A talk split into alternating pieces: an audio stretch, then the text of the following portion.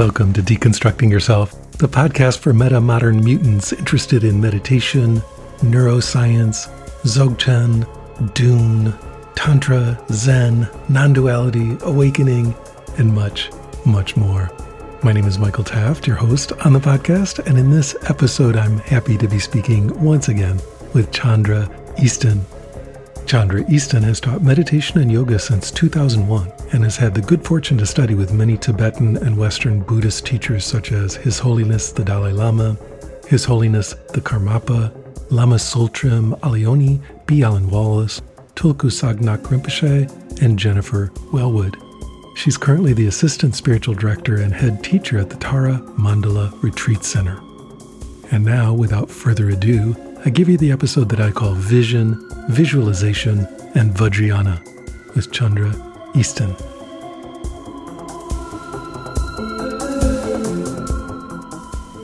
Chandra, welcome to the Deconstructing Yourself podcast. It's a pleasure to be here. I always love deconstructing myself with you. yes, it's fun to do. Yeah, and we're recording here on a day right after the night of the full moon.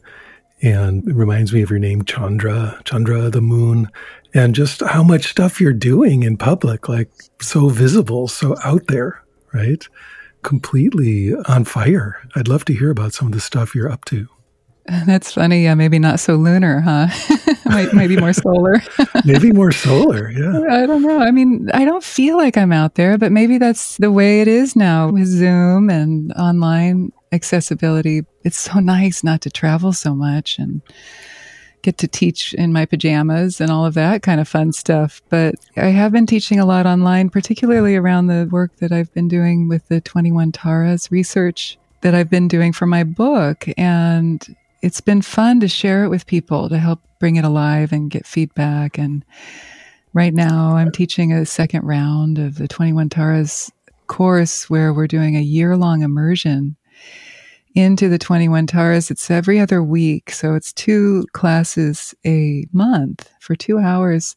And we're going really slow. Like each class just focuses on one Tara. And then people have two weeks to deeply dive into developing their own relationship with that particular Tara, her characteristics. Is she wrathful or peaceful? And what's the mantra? What's the meditation, visualization, all of that. And so part one already started in September, but part two will start in January. So that's something that people could hook into. People can join part two and then part three without doing part one. Yeah. Now, if people know about green Tara, they usually just imagine one green Tara. So, how are there 21 green Taras? They're not all green. They're 21 uh, different colors. There's only one green in this 21 Tara pantheon that I am researching, which is based in the Nyingma the ancient tradition of tantric Buddhism that came into Tibet from India, but there are other traditions as well, and there might be more green ones in those. Green Tara is like the queen of all the Taras. She kind of rises above and rules over all the other Taras, so to speak. and she can be kind of set apart and her own cycle of teaching. She's really the most popular expression of the Great Mother as Tara in Tibet. But in the 21 Tara pantheon from the Nyingma tradition, that was a Terma cycle, a treasure cycle revealed by the great Tertön uh, Jigme Lingpa in the 18th century mm-hmm. Tibet. The system from the Nyingma tradition has one green Tara, and that is the ninth Tara. Her name is Tara Khadiravani, which is Tara of the Khadiravani forest, the teak forest or hardwoods that people translate differently, or the acacia. I think the acacia tree mm-hmm. is more accurate. So the acacia forest. And this is from an actual place in India where she's said to have resided, and people would have visions of her. I believe Nagarjuna has a story of having a vision of her in the teak forest. So Tara Khadiravani is the green Tara, most well known. And is the greenness pointing to the forest quality? Yes, yes, Tara of the forest, exactly. Mm. You know, the healing Tara, her main quality or her main enlightened activity, you could say, is to save beings from fear and danger. So she's very much like a savioress There's this old story that I've never forgotten of a mother and child who were by the riverside. The mother was washing her clothes. This was in Tibet many, many years ago, washing their clothes by the riverside, and the child was playing in the water and got swept away in the river and started to drown. And the mother couldn't get her. And so she called out to Tara, Oh, Tara, you know, and said her mantra, please come and save my child. And the story goes that Green Tara appeared out of the sky, reached down and brought the child out of the river and put her on the shore and left. So there are all sorts of stories like that of Tara saving people, even during the diaspora when the Chinese communist government invaded Tibet wholeheartedly in 1959. I mean, they started to come in to eastern Tibet in the 1950 but during this time of slow and then more swift takeover of Tibet, people were forced into exile. And there are stories of people praying to Tara as they're running through a valley where they're getting shot at by the Chinese soldiers and no one got hit and magic happens and there's protection.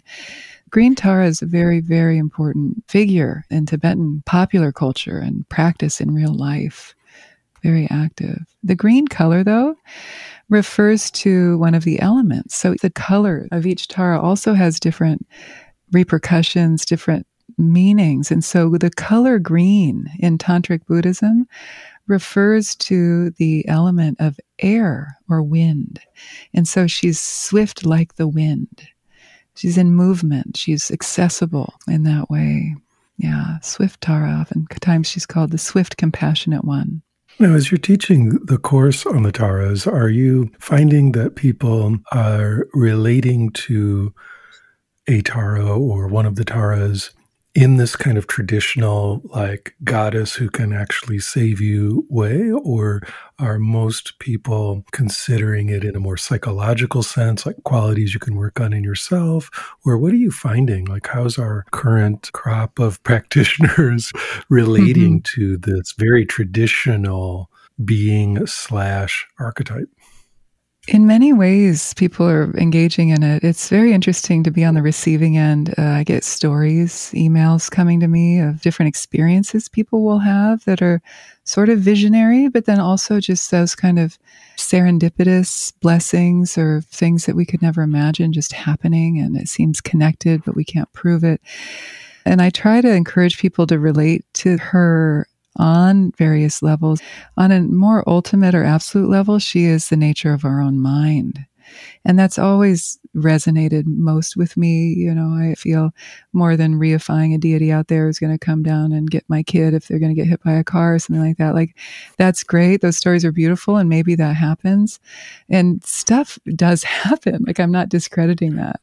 But my subjective inclination is to really remind people that on a deeper, more essence level, that Tara is none other than our own Buddha nature, you could say, or our own natural state, our own Rigpa, whether we're male, female, non binary, you know, non conforming, all of that. It doesn't matter what the gender is. That energy of Tara ultimately is the nature of mind. But people do relate to her also archetypally, because what's fun is we get to explore their qualities. Like the second Tara is beautiful. She is Saraswati. Her name oh, is yeah. Tara Vajra Saraswati. Uh huh. And so in Tibetan, her name is Drolma Yangchenma, who means the great melodious one. Yang is melody, and Chenma means like the great goddess. Drolma means Tara. Does she have the Vina instrument like uh, Saraswati?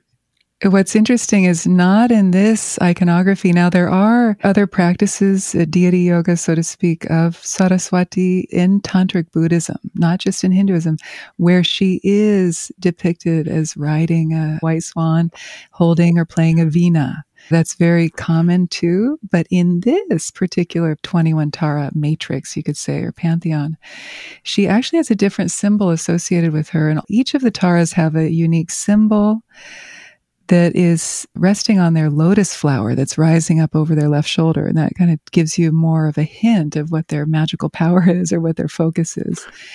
And this one is a melong on her lotus flower, her utpala, her blue lotus flower.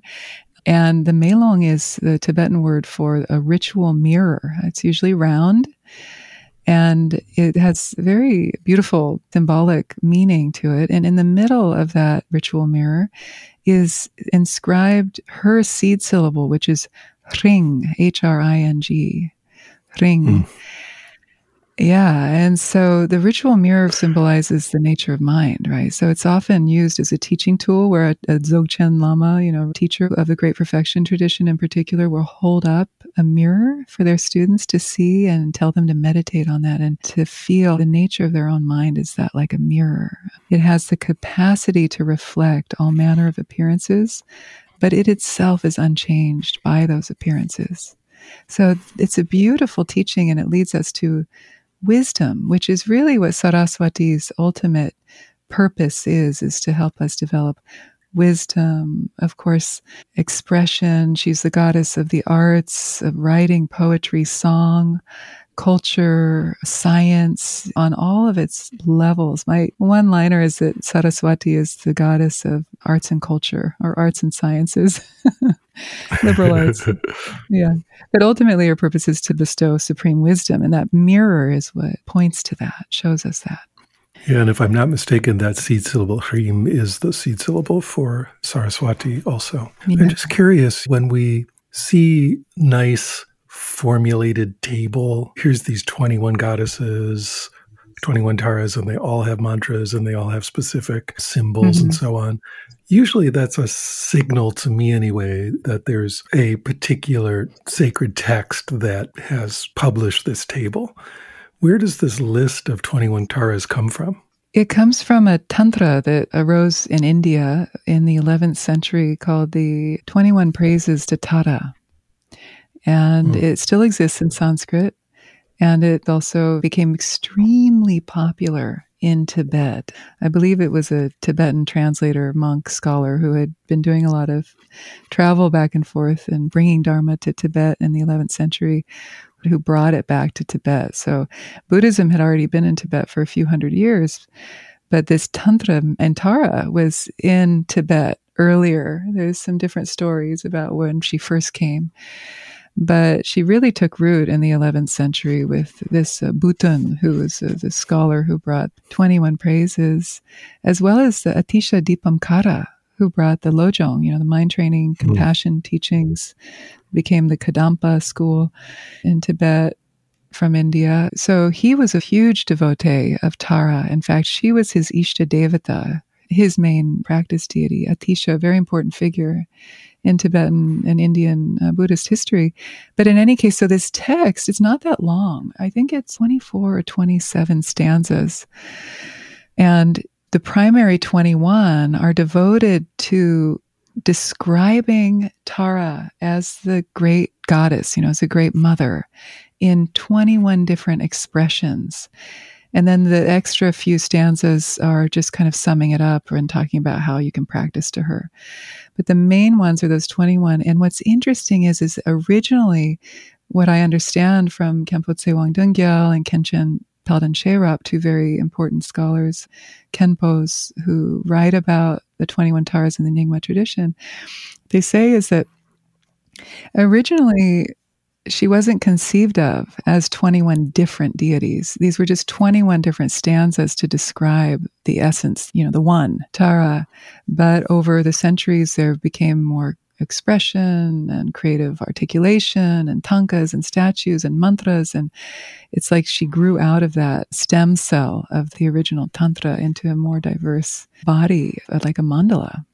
So that's why you have the Surya Gupta tradition that is the earliest that came out of India, the sage, the Mahasiddha Suryagupta was very devoted to her, had many visions of Tara. I don't know which Tara, might have been white Tara. And he has a tradition that is very different iconographically than the Atisha and then the Nyingma traditions as well. So people might feel like, oh, well, I saw Tara too was orange or green or red. And that's probably because you're looking at a different lineage, different expressions. Yeah, sometimes each stanza will indicate specifically what color she is, and but other times it's more vague, more about her mood or her power or what she's holding or what she means. So you're going to go into all this in the course and also in your book, I presume. Yeah, so my book is an introduction to Tara, the 21 Taras, a bit about my life and my connection with her and what brought me to writing this book. Then there are going to be 21 chapters, each devoted to each 21 Taras, where I talk about her name, what it means, what she means, her mantra, her symbol. And then I spend time doing a deeper dive into some more interesting facts about her, like Saraswati. I talk about the overlap with the Vedas and then the Hindu tradition and what she means on a deeper level. And then the thing that's quite unique, I think, is that I also talk about a woman or a transgender woman or, you know, a woman who embodies the quality of that particular Tara to help bring her alive because often these deities can feel very arcane, you know, very distant. And so it, this came to me like, where are the Taras in the world, you know? And who's manifesting these qualities?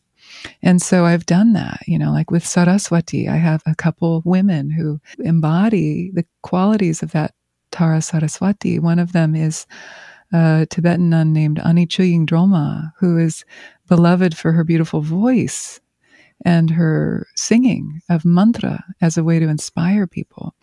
And so she's one. Also, Toni Morrison is another one, more from the writer perspective of the exquisite use of language. You know, as you know, Saraswati is all about like bringing eloquence to our speech. Yes. I found that Toni Morrison is Saraswati, right? So then I get to talk about each of these women and tell their life story and tie in why I think they represent a particular Tara. And I think that that's going to help people connect. It already is in my classes. It's been an important part of connecting with and then bringing those qualities alive in ourselves. So that goes back to your question earlier about like, how are people connecting?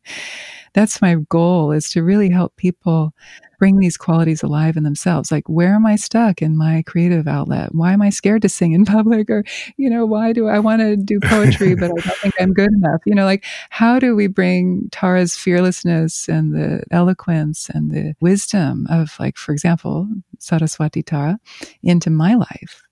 21 Taras also has a lot of social justice, environmental justice, racial gender, has a lot of implications for like bringing justice into the world, cultivating those qualities in ourselves.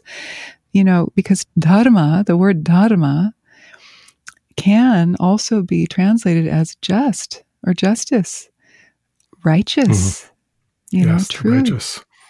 Yeah.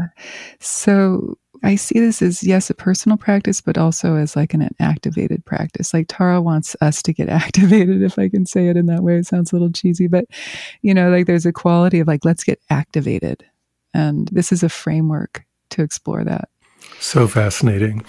Now, the last time you were on the show, we did a whole Tara visualization. That was really cool with a seed syllable and rainbow light and so on, kind of traditional little mini Yidam practice with Green Tara. That was really interesting. But since then, you and I have been discussing a little more generically the idea of visualization and even just the eyes and vision in Buddhist practice and Hindu practice. And so I'd love to guide the conversation into that channel now. Something that I find really fascinating and in a way puzzling, but also interesting is that if you look at traditional Hindu Tantra practice or Vajrayana practice, you see that probably the most popular form of meditation is visualization.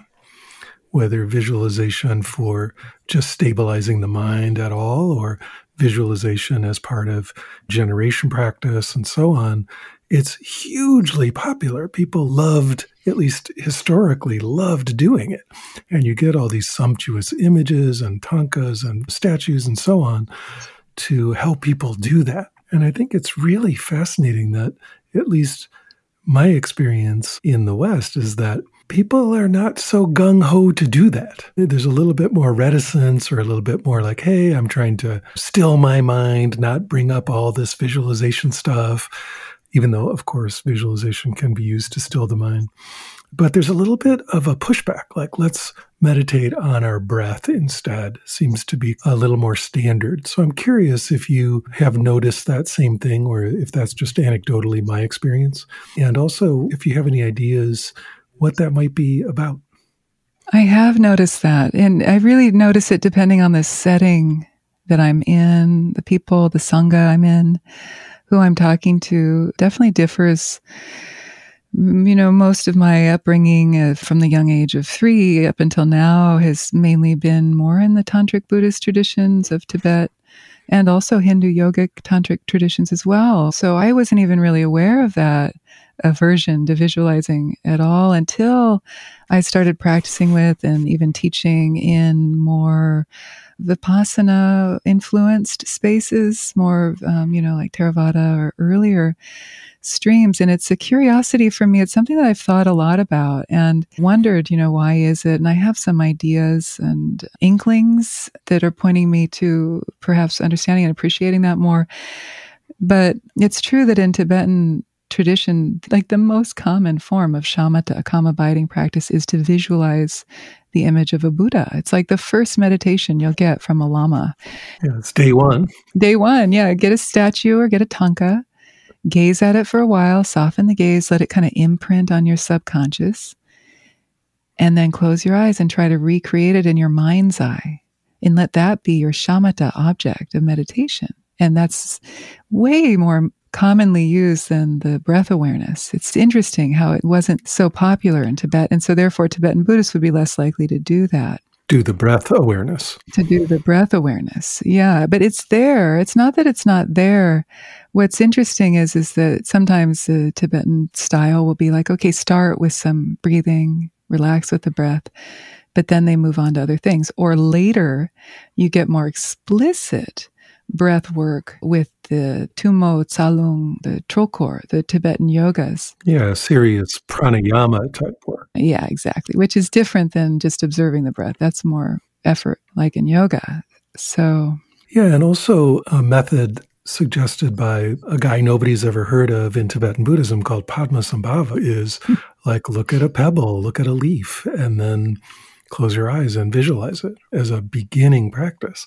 And you work on stabilizing the mind by bringing up this stable image, right? It's very, very common. And I love doing this kind of meditation and have noticed that it's really powerful in the sense of if you're using it for shamatha, if you're using it to stabilize and calm the mind, you get a lot of immediate feedback on how you're doing by whether the image is even there or not. So it's really nice because you don't have as much of a quality of being lost in thought for minutes without noticing it when you're starting out. It's just really interesting that there's a kind of a we don't do that kind of mood yeah. in a lot of Dharma circles. Uh, yeah. Yeah. I'm remembering your question a little better now in terms of that. Like, why is it like that? And for shamatha, it makes sense to use an object. I mean, there is shamatha without an object or without a sign, which is different, but we're talking about shamatha with an object or with a sign. So using a pebble, like Padmasambhava says, or a stick, just take whatever you've got on your desk or your coffee table and put it in front of you and stare at it for a little while. Get the shape, the color, the proportions, the details, and then try to recreate it in your mind's eye. Even with Padmasambhava, he'll even say, just stare at it. Like, don't close your eyes and try to recreate it in your mind's eye. It's just a focal point. Like don't waver and hone in your attention onto that stick or pebble. And notice when you get distracted, come back, notice, come back. It's the same thing as the breath. In a way, it is a bit more straightforward because the breath is kind of slippery and subtle, right? It's moving. Yeah. It kind of disappears a little bit here and there. We have emotional feelings connected to the breath. I remember when I first started doing Vipassana meditation, I would have like tension in my belly and almost have a panic attack. you know, I've heard other people say the same thing that when we start to focus on the breath, it can sometimes bring about some anxiety. I wouldn't say a panic attack. I should just say some, some anxiety would come up for me. And that can happen because the breath is tied to, it could be tied to trauma, it could be tied to self image, body image. For women, we try to hold in our stomach, then you tell us to let it out and breathe into it deeply and relax. There's kind of anger. Like that's what I was coming to. It was actually like emotions were releasing as I was trying to drop in and focus on the breath.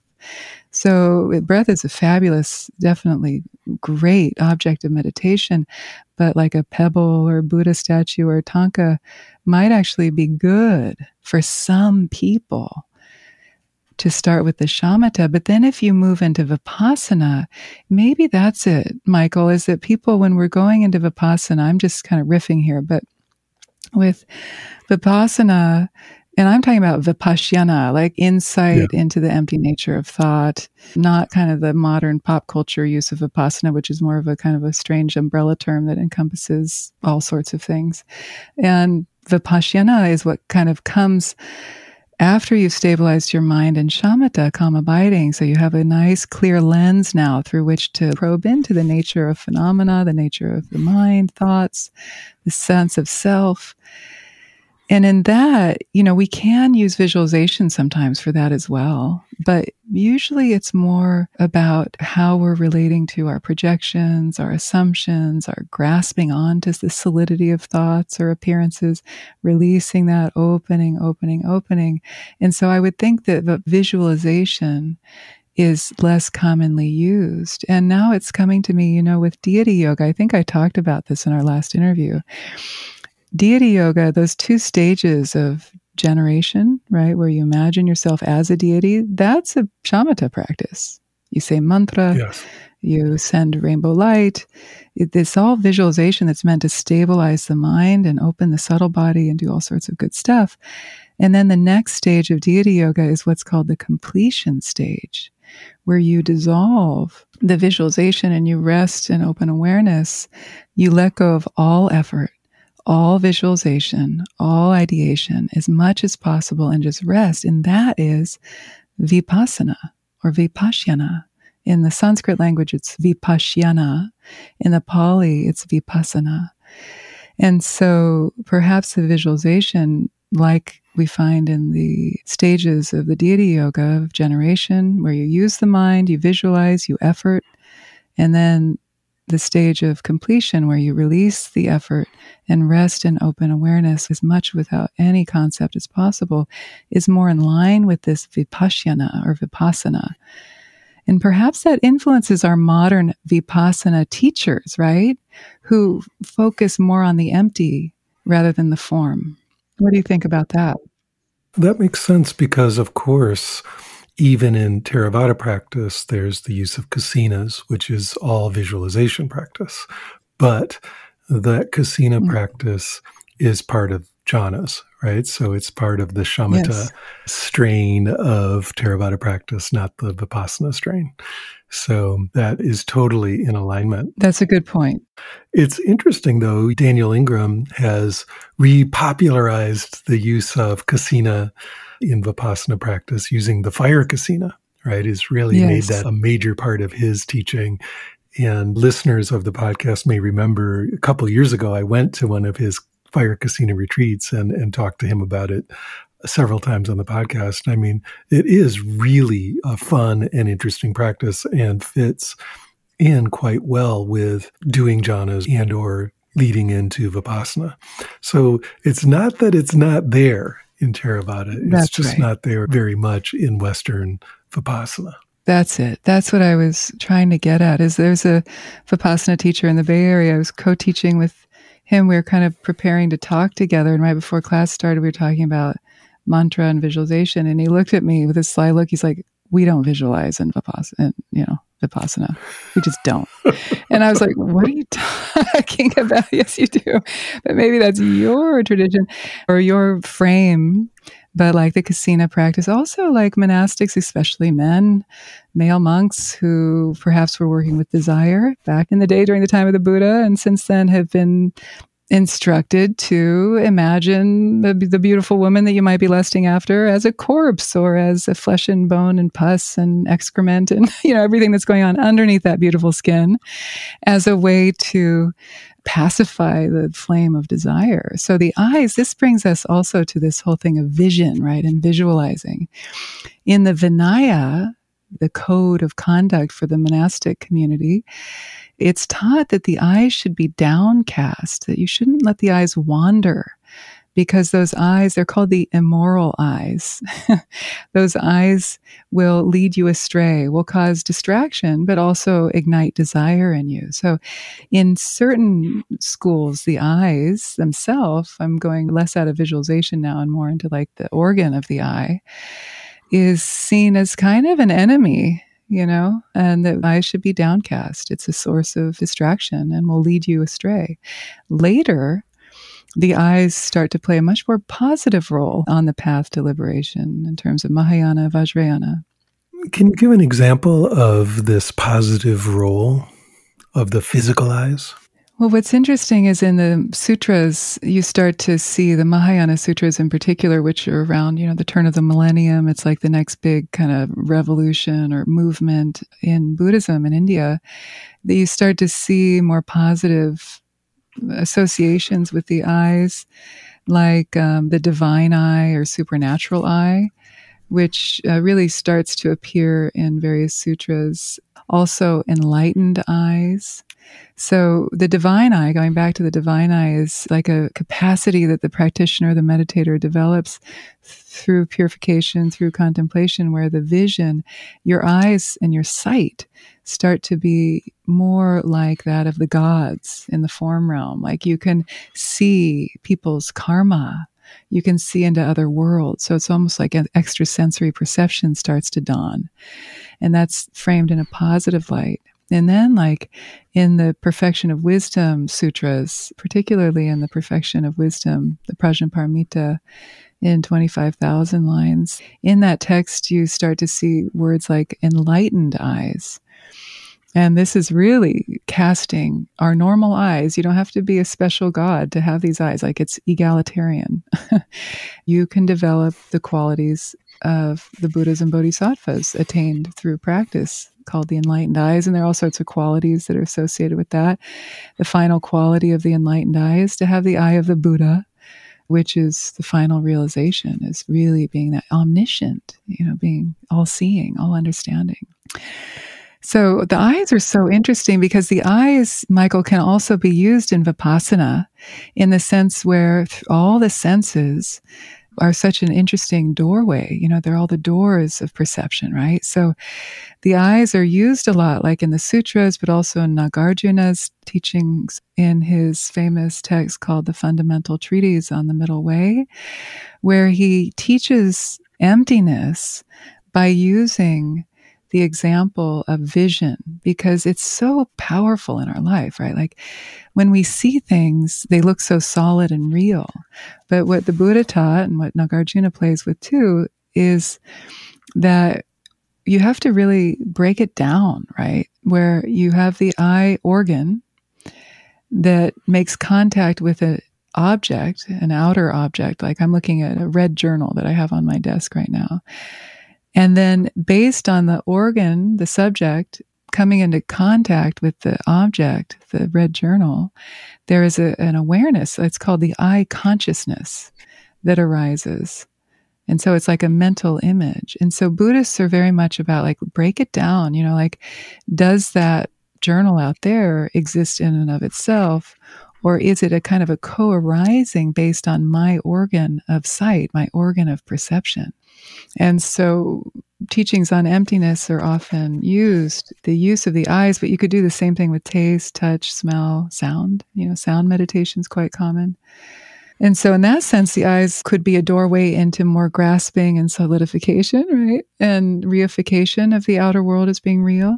But they could also be a doorway into understanding the co creation, the co arising, dependent arising, right, of all phenomena. Like the things that we see with our eyes look like they all exist out there.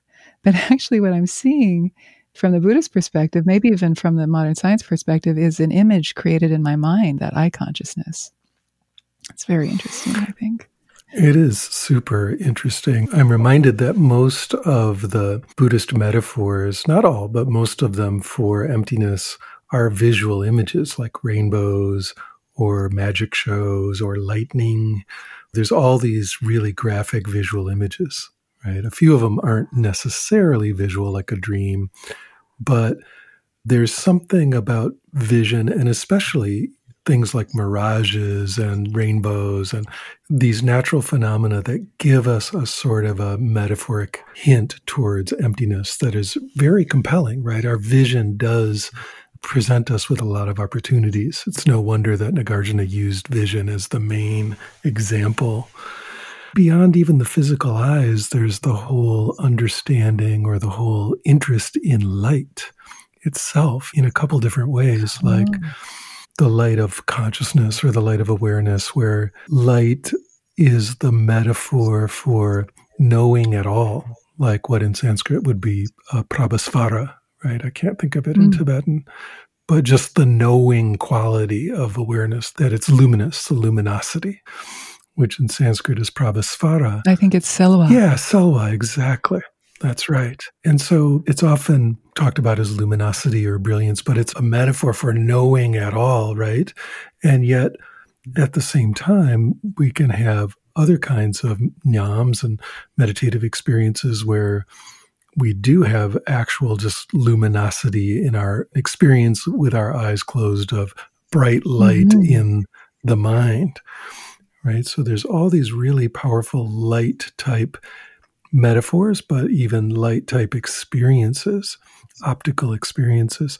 And correct me if I'm wrong, you're much more of an expert about this, but if we get into Dzogchen, but particularly like Bon, Dzogchen, it's like the whole world is seen as nothing but light and light rays and maybe a little bit of sound, right? Yeah, it's true. It's the, the light is very important in terms of the practice and visions and all of that, and that the rainbow colored light is said to be the subtle expression of the five elements that manifest in more solidity out there in the world. So, like I said earlier, you know, green light is the wind, red light is fire, the blue is water, gold is associated with the element of earth, and then white light in the Nyingma system that I'm in, it can be flipped a little bit with the blue, but often the white is associated with the element of space, which is commonly included in the, the list of elements.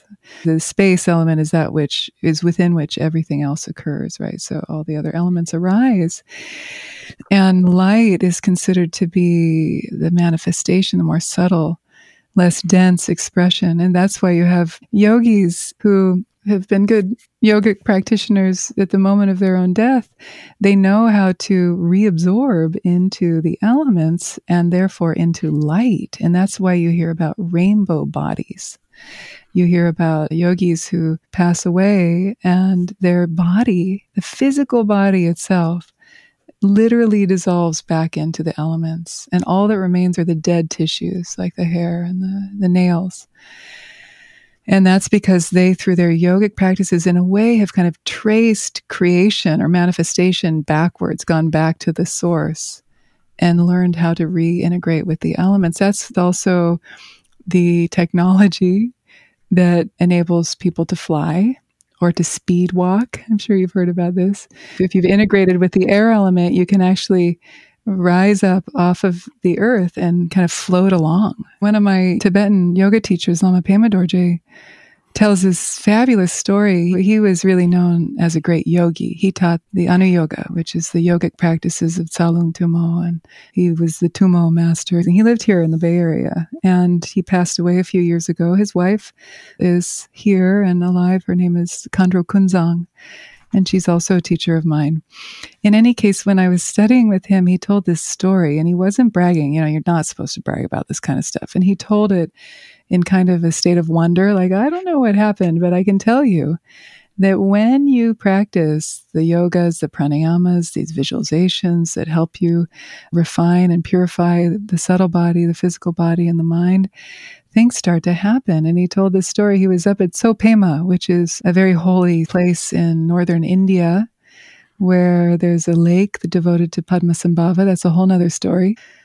So above this lake at Tsopema in North India are a whole system of caves where yogis, yoginis, Tibetan, Indian, and also Western practitioners will go there if they've got a good hookup. You know, they got a good connection and inside scoop. They can do retreat in some of these really really interesting caves. I've been there. And so the story goes that he was studying, Lama Pema Dorje was studying, he was young at the time, with a small group of other students studying with their yogi teacher, their Lama, doing intensive retreat, learning the pranayamas, the Tibetan yogas. And I think he said they'd been up there for three to six months. They'd been up there in intensive retreat for quite a while, three to six months perhaps.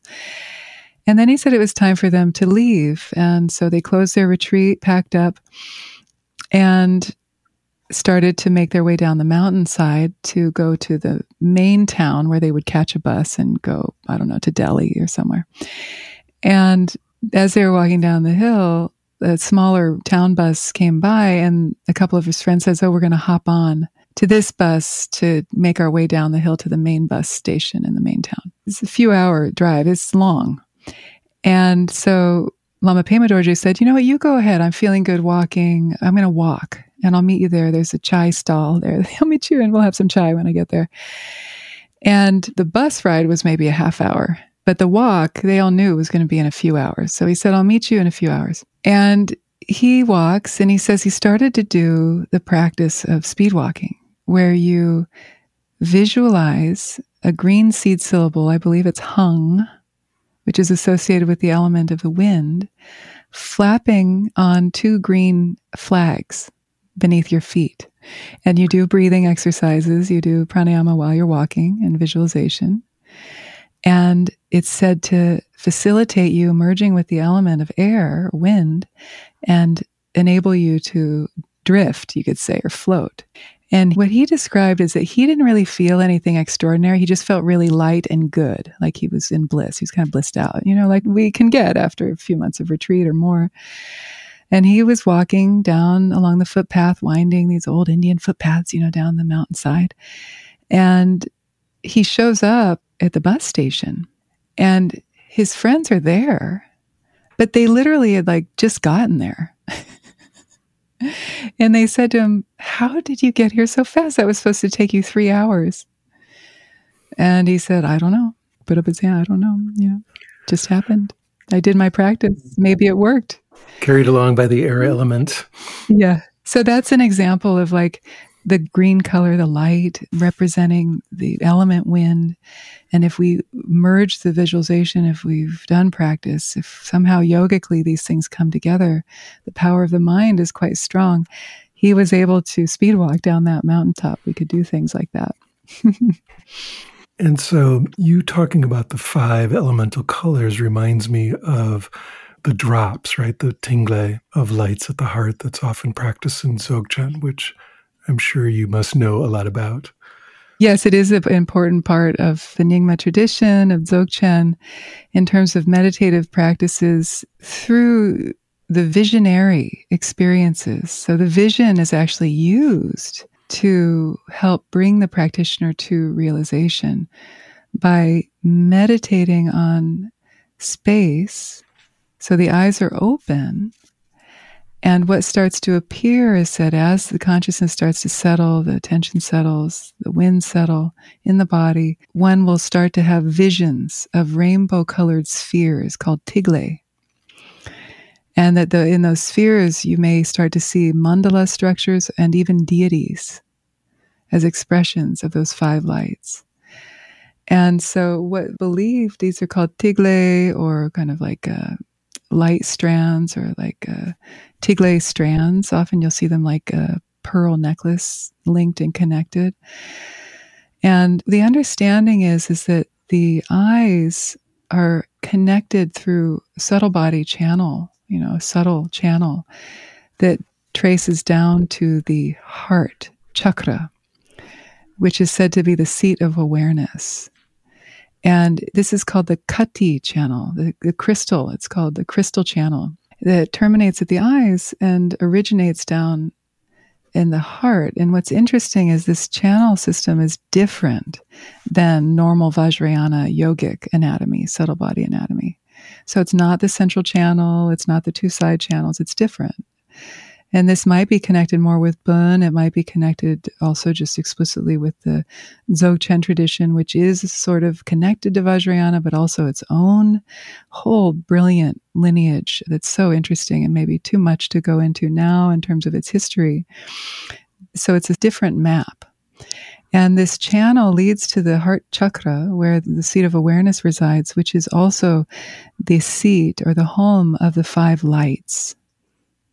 And the five lights are the subtle expressions of the elements within the body. And as we meditate with the eyes open, it opens that channel. Like the Dzogchen practitioners will say, it's fine to meditate with the eyes closed, but just know that you're closing that channel. So they teach to raise the gaze and to look above the horizon at a comfortable angle. And the practice in Dzogchen is to gaze into space, merge awareness with space, and release grasping, release distraction, and unify awareness with space. It's a very important aspect of the practice of trekche, which means breakthrough. It's the second to the final stage of Dzogchen practice. Then, after you're doing Trekche for a while and you've stabilized that, the mixing awareness with space through various techniques, then you move to the final step of Dzogchen, which is Tugel, which means the leap over. And that is where you start to see those visions of the rainbow colored spheres. And you start doing various positions with the eyes. There are also different yogic postures that people do to ignite the visions that one has in Tugel. And the essence of that is to actually embrace the faculty of the eyes through the meditative practice to impart or to open to visionary experiences that often are spontaneous. You know, you can create the conditions for them to arise, but then it's about letting go. And spontaneous visions are held in more kind of esteem than the constructed visualization. You know, that's kind of not as optimal. And so in Dzogchen, these visions start to arise as the awareness settles more deeply into the heart chakra. And this helps us to realize the way that the mind projects appearances and to understand that ultimately those appearances are empty, that they're creations of the mind, so to speak. They're projections, they're expressions of the ground of awareness, and therefore need not be solidified. And so that is the use of the visionary experience using the eyes, opening that kati channel to the heart, and then observing those lights that appear and seeing into the empty nature of those lights as being a source or coming from the source of our own inner awareness. I think it's so interesting how, in the course of Buddhism exploring and Hinduism too, exploring all these different methods of awakening and liberation and human flourishing of various sorts, They've explored everything from meditation with your eyes closed and then meditation with your eyes open but cast downward, like one might do in Zen or whatever, where your eyes are just kind of cracked open and you're staring at the floor or at the wall in a soft way. To here we've got, you know, actually looking above the horizon and keeping the eyes completely open the whole time and having that be a whole other way of working. It's just so cool how over the millennia they've explored the full range of working with the eyes and visual phenomena and visualization as a method for liberation. Absolutely. I'm so glad you brought that up because I don't mean to kind of lock this into this framework, but I was thinking about that the other day that in a way it's like a developmental process. Like when we're starting out on the path, we're like children, you know, we need to downcast the eyes a little bit. We need to rein in the distractions and control the environment to a certain extent so that we can focus, you know, and develop stability and build our foundation. But as the stability grows and we're feeling more adept in the practice and we mature, we get a little older, we start to want to look around a little bit. What's out there? You know, I, have, I know the inner world now. Maybe I can raise the gaze a little bit and start to let in those appearances, those visual, perceptual experiences of the world and take those onto the path, embrace them onto the path, so to speak. And then I was thinking more of like, there is the bodhisattva gaze, actually. There are different names of the gazes. Like the downward gaze is considered to be the shravaka or the arhat gaze. And then the middle, where you're looking straight ahead, like at the horizon, is the bodhisattva gaze. And I was thinking about that because when we're looking at the horizon, we are connected and the same egalitarian kind of same plane as everybody else. And that's the goal of the bodhisattva is to help all beings to postpone our enlightenment until all beings can come with us, right? and then it's been a long time since I've seen this, but there's the upward gaze. I think it's called the Heruka gaze. And that is like more wrathful, more open, more dynamic. And that's upward facing. And these are different categories that are used in the Dzogchen practice where the teacher will say, okay, for three days, do the lower gaze or do the bodhisattva gaze now for the next few days. So it's not that one's not utilized because it's said to be more rudimentary or introductory. They're all meant to bring about various experiences. Yeah. And then culminating in the upward gaze, it's like you're completely open. You know, you don't have to protect from anything. All of these appearances are actually, like Jigme Lingpa says, logs on the fire of our awareness. It just helps awareness blaze forth even stronger. You know, we don't have to turn away from anything. That's a really advanced practitioner right there. and that's our eyes wide open, you know. So cool. Another really interesting visualization practice in early Buddhism is metta, right? Just loving kindness meditation involves visualizing others right? Yeah, visualization was used in the early days and should still be used today. Another expression of metta, I like to think of it as a building block of metta, like an expansion of the beautiful alchemy of metta, loving kindness, where you visualize a loved one or even an enemy in front of you. And with each prayer, with each breath, they're being relieved of suffering, they're flourishing in their life. We're working with the mind to transform the mind and heart.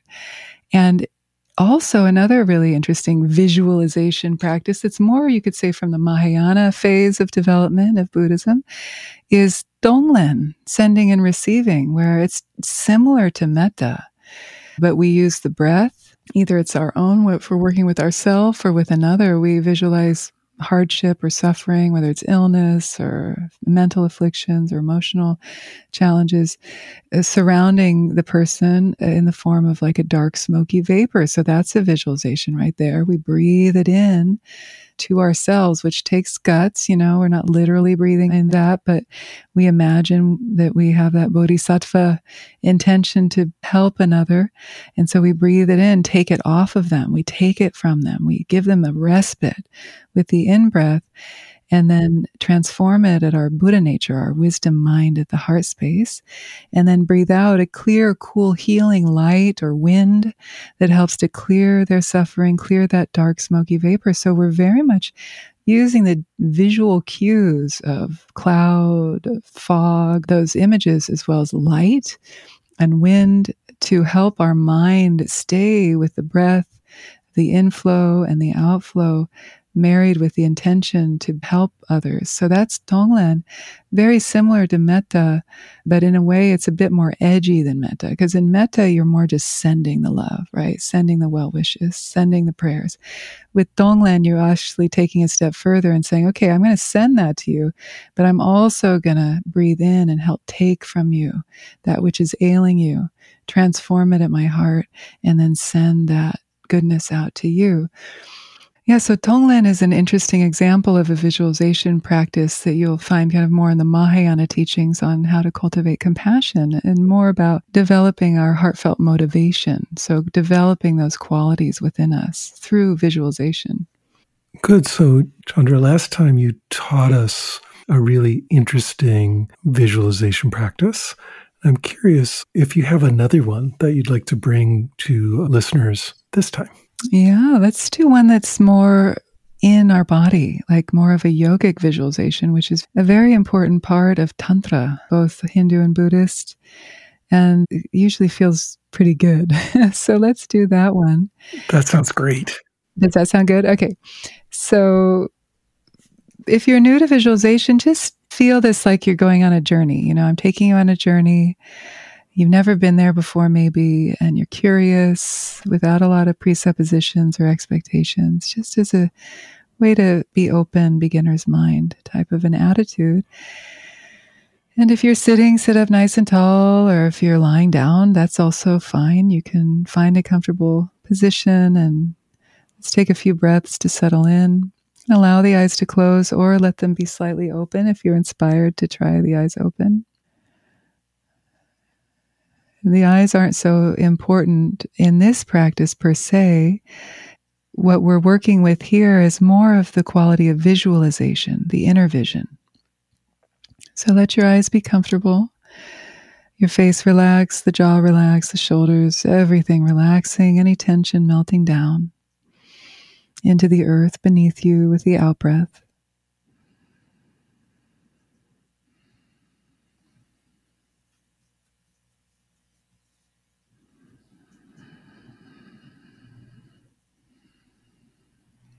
And then imagine your subtle body inside of yourself, the body, not so much as a body of flesh and bone, but a body of light and vibration, sound, movement.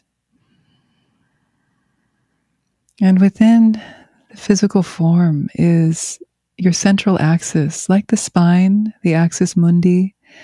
But in the subtle body anatomy, we call it the central channel.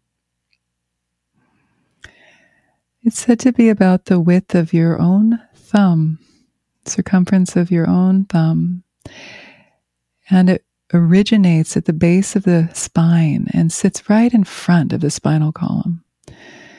And like a bulb, there's the kind of like plant bulb at the base, right at the base of the spine, in front of the spine, rising up like a shoot, like a stalk of a plant all the way up through the body, running along the front of the spinal column itself, and terminating up at the crown of the head, just within the top of the cranium, in a thousand petaled lotus blooming there called the Sah- Sahasrara.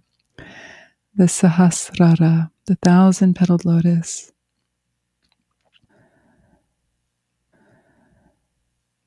So, this is an internal visualization, imagination. It's also a feeling. Feel that central axis, your own center of your own mandala, the axis mundi, beginning from the base of the spine all the way up, terminating at the crown of the head.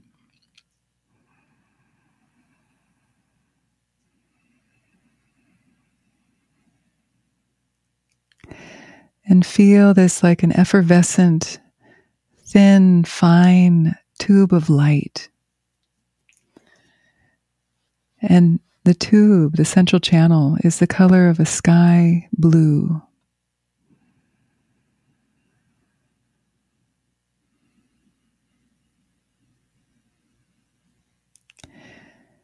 And now imagine at the base of the central channel a small bindu, an orb of light, like a drop or an essence of the moon. So it's like a little small moon, full moon at the base of the central channel, glowing a pearl of light. And we'll coordinate the visualization with the flow of the breath.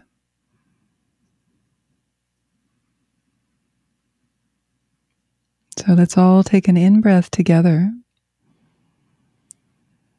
And as you exhale, imagine that that bindu, that orb of light, begins to travel up through the central channel.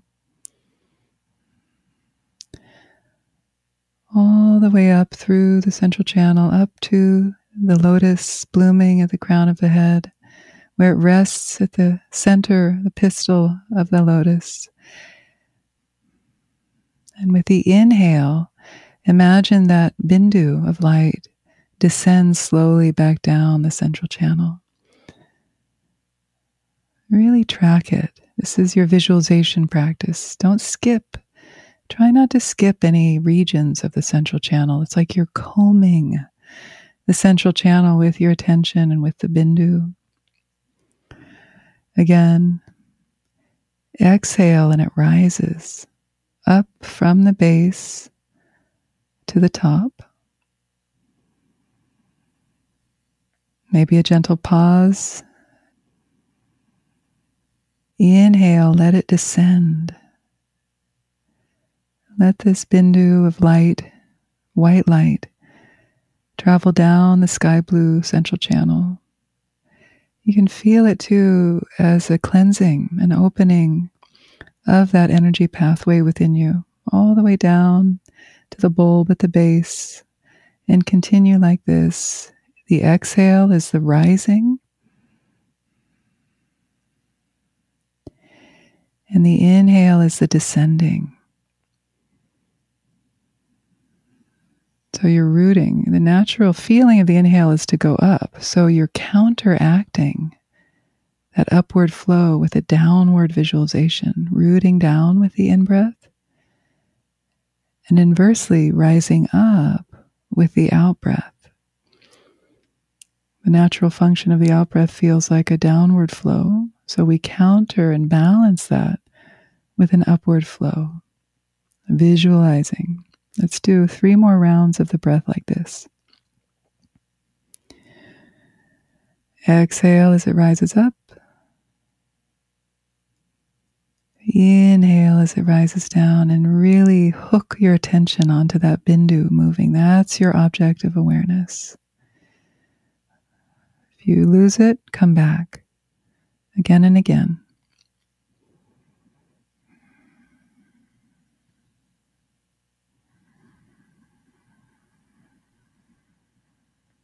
can slow down the breath. Last cycle.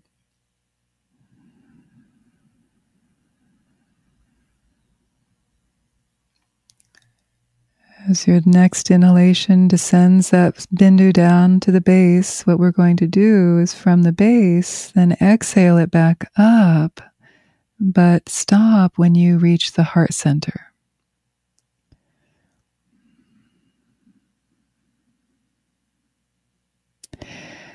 And then breathe in and out. Feel like you're breathing directly in and out from the heart chakra that's at the center of the sternum, right at the center of the central channel. Embraces that central channel. And take a few more breaths, letting that orb of light, that bindu, pulse, build, glow in the heart center. And really rest the mind there unifying the mind with the bindu in your heart chakra.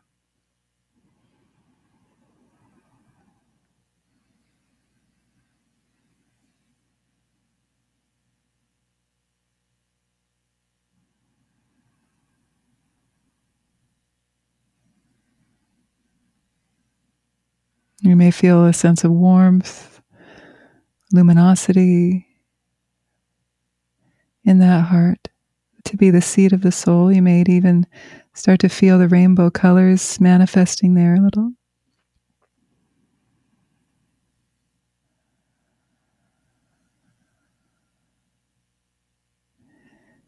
And then when you're ready, you can begin to come back into the room, open the eyes if they were closed, and feel yourself in space.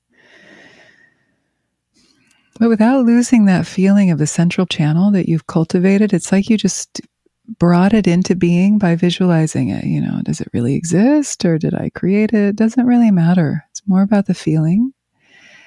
And then also that embodiment of the heart chakra, which isn't always so easy for us. You know, we're so head oriented usually. It can be nice to really focus the mind on an orb of light in the heart chakra as a way to grow and open the capacity of the heart. Yeah. So that's it. So, the meditation that we just did is adapted from visualization techniques I've learned from my Tibetan lamas who've taught me the Tsalung Tumo, as well as from one of my teachers who is from the Kriya Yoga tradition, Hinduism. And so, what I did is just really boiled it down and simplified it. You know, we didn't visualize the side channels, we didn't visualize the chakras as a way just to give you a taste of what a visualization can feel like when it's done more from the tantric yogic traditions that cultivate the subtle body. That was really, really fun. Thank you for sharing it. In terms again of what you're doing out there in the world, what are some ways that people can get in touch with you? Yeah, people can get in touch with me by going to my website and signing onto my newsletter. I usually send out something once a month on average, updating events or courses that I'll be doing. I teach a weekly Wednesday night class with a dear friend of ours, Eve Ekman, at the San Francisco Dharma Collective, and that's an ongoing drop-in class. 7:30 Pacific time easy for people to drop in on Zoom and that could be a way to just start to explore my teachings. I also offer online retreats and hopefully in-person retreats through Tara Mandala. That's really my main home, my dharma home. Taramandala.org offers so many different cool retreats throughout the year, and that's where I'm teaching the 21 Taras. They do a great job with their retreats. And I also offer other retreats through them as well and at various places around the country. And I do go to Europe from time to time, like this summer, I'll teach in Europe. The online courses right now are the best bet, and those are forthcoming. You know, every quarter I'll launch something new or announce a new course. So that would be the best way. Get on my newsletter. Great. Chandra, thank you so much for coming back on the show. I really appreciate and always have a great, great time it was a pleasure. I always love talking with you too. Thank you, Michael.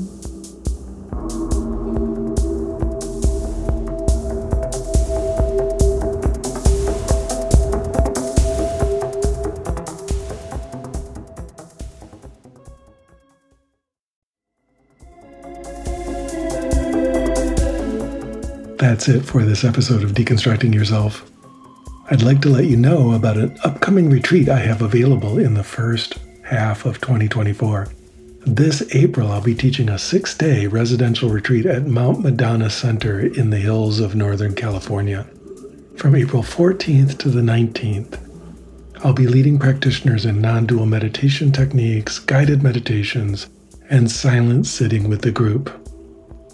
So, if you'd like to spend six days working on deepening your spiritual practice and particularly working on your non dual meditation with me and a group of interested folks, please consider joining me at Mount Madonna this April.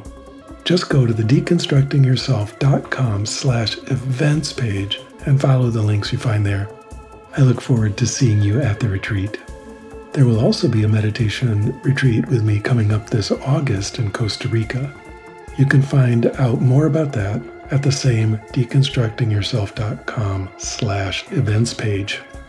If you enjoyed the podcast, please recommend it to a friend or talk about it on social media. Doing that helps it find its way to more people who might be interested. If you're moved to support the podcast, you can do that by contributing to the production costs on my Patreon page. That's at patreon.com slash Michael Taft.